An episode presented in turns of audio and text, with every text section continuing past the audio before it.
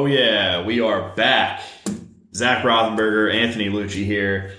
Welcome to the next episode of Motor Millennials. Woo! That's right, the episode you've all been waiting for. We've talked about it for weeks now. The E85 episode. Yeah, yeah. I think we got a lot of good information here, which we can share with our listeners, and uh, you know, we're gonna talk about um, fuel. You know, something a little bit different than uh, the electric car topic we've been hitting on because it's been in the news recently. So we're gonna talk about um, specifically E85 fuel and how that. Um, like what cars you can run it in. You can't just go to the gas station and fill your normal uh, car up with it because um, you'll have some problems. So, yeah, a lot, a lot on this episode. So, uh, should we get into it, Zach?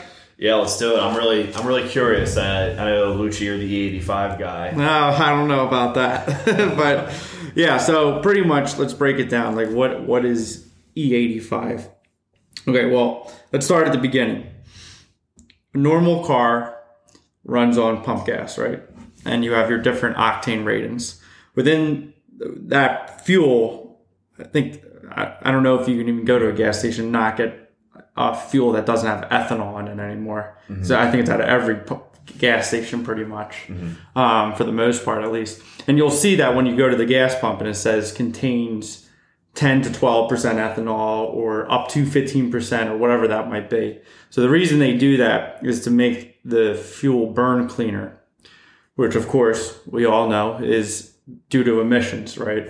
You know, they're trying to get cars to run a lot cleaner, which is all good. Um, the problem is with older vehicles spe- specifically, valve um, valve seats and a lot of parts inside the car cannot withstand ethanol. So if if you're building an old older car or muscle car, you need to take a lot of things into consideration. Um, and they actually a lot of companies now are making parts which can help withstand ethanol because, like we said, you go the majority of fuel uh, stations have some percentage of ethanol in the fuel, and then of course you can get additives to help you know reduce that amount.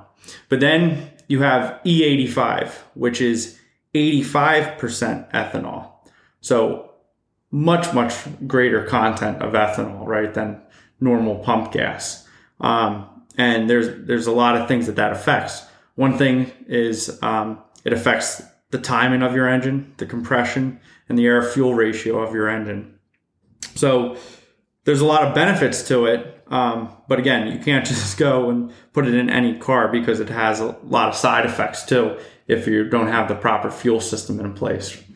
See, see, one thing that I always thought, and shows how ignorant I was to E85, was I always thought E85 was 85 octane, like Oh, low yeah. octane fuel.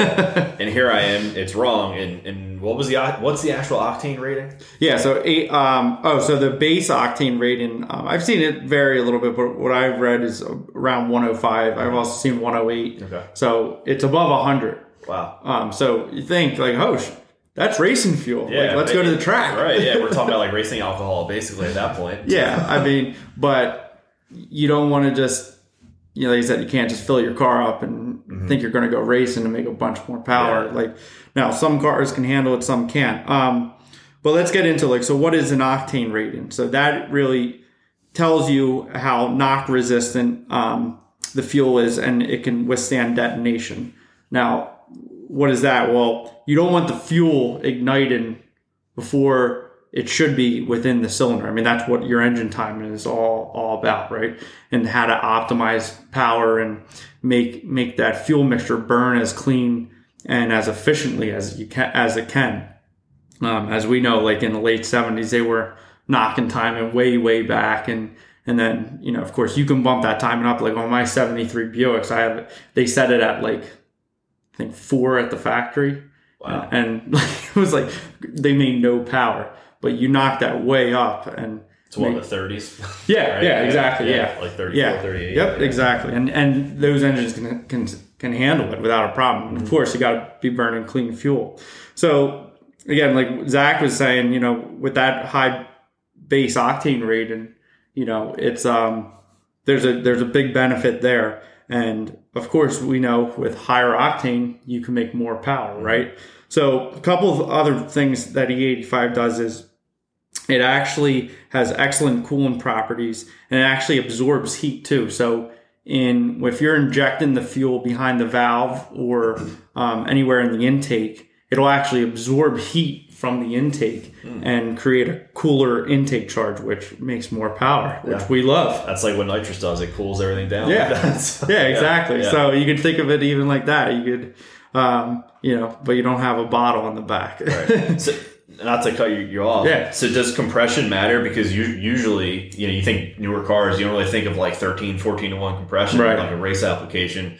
And usually, like when I think higher octane, you, you know, means higher compression typically, right? So Right. does compression matter? Yeah, so typically, like the standard.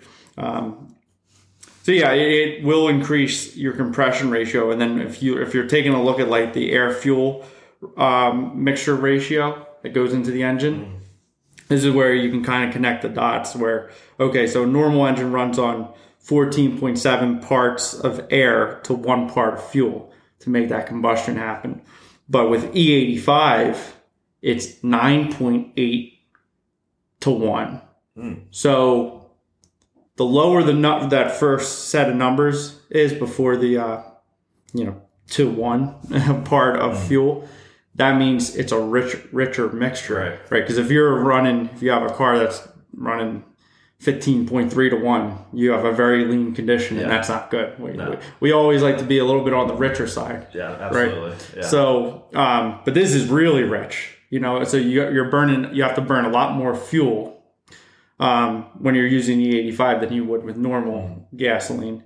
Um, Yeah, the good thing is E85 is cheap though; it's cheaper than normal normal Yeah. fuel. Yeah, but to, to put the air fuel ratio into perspective, I know my Camaro, the LS1, they like the LS to be like around 12 to one So just to put in Mm-hmm. Perspective how actual fat, like how much fatter the E85 needs to, you know, application. Right, right. So how how do they achieve that? Well, you're still opening the throttle the same position and letting the same amount of air into the engine. So through your fuel system, like your fuel injectors, the computer um, dumps more fuel. I mean, it, it has to allow more fuel into the mixture at that time when the when the injector opens and closes.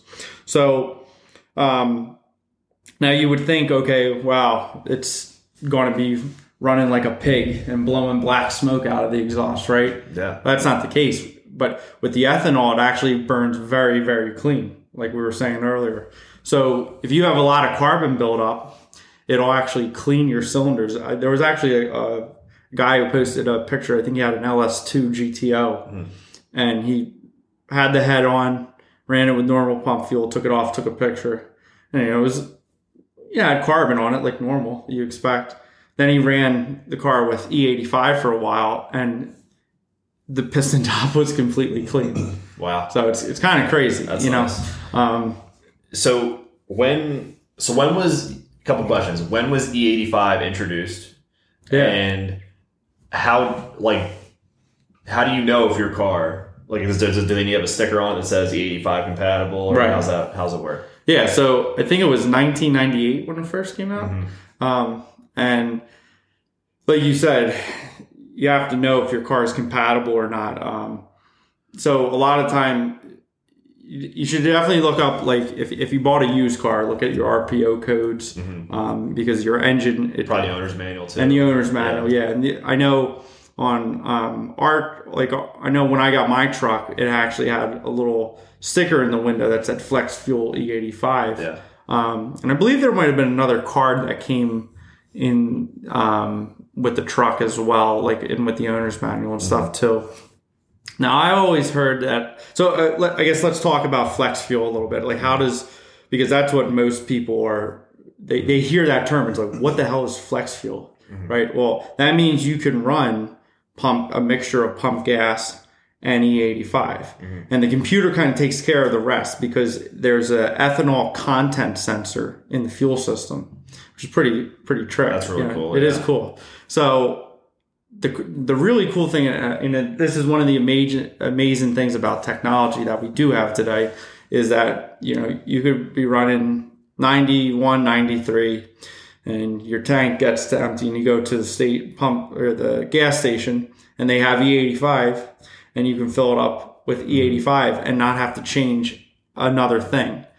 So that makes it so easy. It's not like you're you have to, you know, go under the hood or change anything. Yeah. You know, um, but those those fuel systems are built to be able to withstand the ethanol content in the fuel. Right. Um, so to kind of piggyback off that and when it was introduced and everything. So I was reading up on a little bit mm-hmm. of E85, and you know we like to look at the history side of things. Yeah, yeah, exactly. So Henry Ford actually built an ethanol burning Model T before World War One. no way. So this was like a th- this was a concept apparently way before it actually was ever fully you know ad- adopted. Wow, that's interesting. Yeah. And I don't think we talked about. I, I don't know if we mentioned it. What it, ethanol is a biofuel made from corn. Right.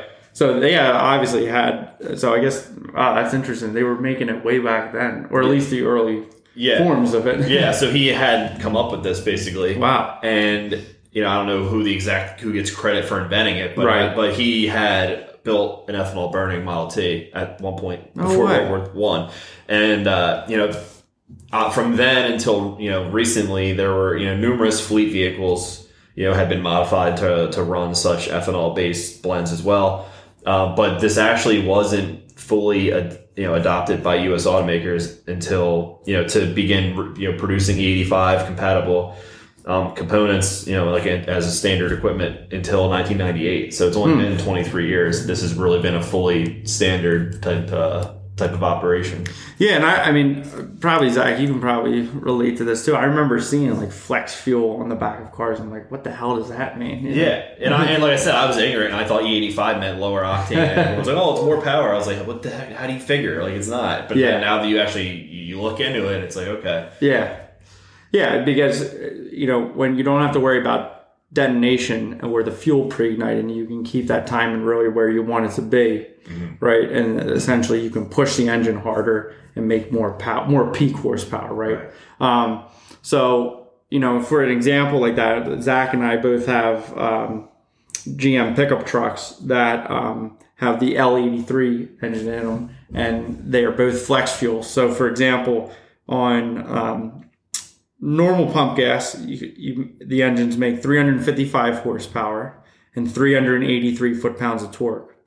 Now, if you switch over to E85, it goes up to 380 horsepower and 416 foot pounds of torque. So that's a 28 horsepower jump and a 33 foot pounds of torque jump. Now, that's a decent amount of power just by switching uh, f- fuel. You know that it's it costs a lot of money to do upgrades to your engine to get those kind of increases. yeah. And how much roughly is E85? Do we know? I don't know what the current price is, but it's usually uh, it's it's definitely cheaper than than fuel. I, I know last time I got it, it was like might have been like two fifteen a gallon, and that's when like maybe fuel was around like three dollars. So it, it's significantly cheaper. We'll see if we can get exact stats on that. Yeah, so apparently uh, it's roughly if it's between 235 and 270 a gallon Okay, right now. yeah, So, so it's a little bad. bit cheaper than what your typical Right. 90 or 87 regular is. Now again, your fuel mileage is going to suffer because you're burning more fuel, but it's cheaper. So you know, I mean, you could sit, you know, you could do the math and figure out if is it cheaper. What do you want? Do you want more power, or are you trying to get the best fuel economy? I mean, Right. uh, you either decide to run it or not, you know. Yeah. And it the good thing that I like about it is it does clean out the combustion chambers. Um, the thing is, you don't want to run it all the time, also, um, because of the properties of the ethanol. Like in the wintertime, if you have a tank full of E85, it's very difficult to start your, your truck. I know actually last year I had some in mine and the temperature dropped one morning a lot and it, it took a long well you know fairly long for my engine to crank over and i was like oh that's that's not good so you, you really want to use it in warmer climates too you know you don't want to be using it year round um, and um, i guess one other thing is zach a lot of people who probably don't know you know they like we were saying earlier you can't just run it in any car, right? Like Right. you have. There's a lot of reasons why you can't run it in any car. Now you can upgrade your car, But some of the reasons you can't run it in your car is because of the ethanol and that, how that affects different components. So, what if someone was going to upgrade their car to um, E85? What, what would they have to change out? Yeah, for sure. So to you know to be compatible with E85, you need to make your car compatible to run alcohol, basically. So standard, you know, it's basically your fuel system. You need upgraded fuel lines, uh, O rings, you know, throughout your fuel system, your, or your within your fuel injectors, things like that. Uh, fuel pressure regulator needs to change. Fuel filters, um, and preferably uh, the stainless stainless mesh filters, so not just like a standard cloth filter. Something more durable such as stainless stainless.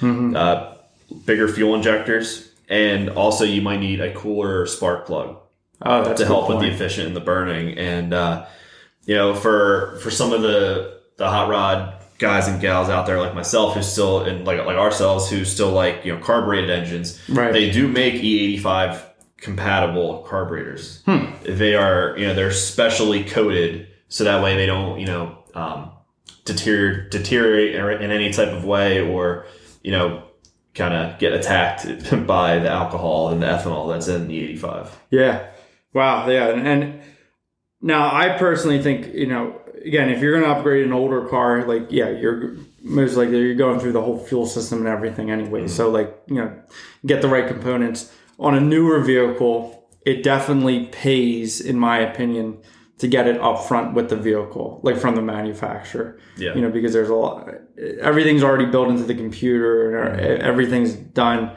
Um, I don't, I'll have to dig up my old window sticker from my truck, but I don't think the E85 option was, uh, it might have been like, I think it was like 300 bucks or, or something around there. And to me, I was like, ah, for an extra 28 horsepower and 33 foot pounds of torque. It's, Yeah, it's a no brainer. You're not going to find that much horsepower and torque gains for three hundred dollars, pretty No. much anywhere. No, exactly. you- if it's it's cheaper horsepower, so you might as well take it while you can. Yeah. And and even if you don't use it, like I haven't run E eighty five on my truck yet, but at least I have the option. To Exactly. to. So that's what's nice about the flex fuel. Yeah, yeah, it's a great feature. Um, the one thing that though, if you do have, if you are going to run a, E, excuse me, E85, you're uh, you don't want to let the car sit too long with ethanol in the fuel tank or E85.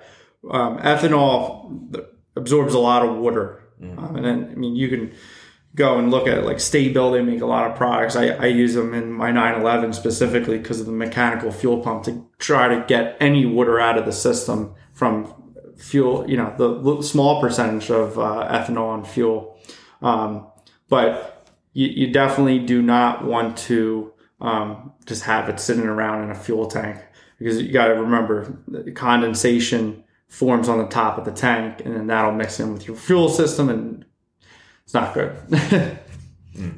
Yeah, yeah, it's definitely very uh, you know corrosive if not handled the right way. So, yeah, yeah. So, so that's pretty much wraps it up for E85. Um, there's a lot of great benefits to it. I mean, we talked about the you have to burn more fuel, but it does make more power um, by you know having that higher knock resistance um, and being able to withstand detonation, so you can um, keep the timing on your engine where you want it when you're trying to make power. Um, Flex Fuel, which uses the ethanol con- uh, ethanol content sensor, um, you know, is definitely the way to go if you if you can get it on a newer vehicle, which I think most vehicles nowadays offer it. Um, yeah, I think so too. you know, and so this is probably the you might want to think of this as like the last fun performance upgrade before everything goes to uh, plug-in. yeah, yeah, that's right. Yeah, you know, it, I was just saying, it is nice to talk about fuel and burning something yeah, yeah. right, instead of you know electric. I think we need to burn a lot of fuel at the track this year. Yeah, I think we do. Maybe some rubber too. Well, thanks again for listening to this episode of Motor and Millennials. Uh, be sure to leave us a review if you like this podcast. Let us know what you guys want to hear. Um, if you follow us on any of our social channels, please, uh, you know, like, share, and uh, keep on motoring as always. Hit it.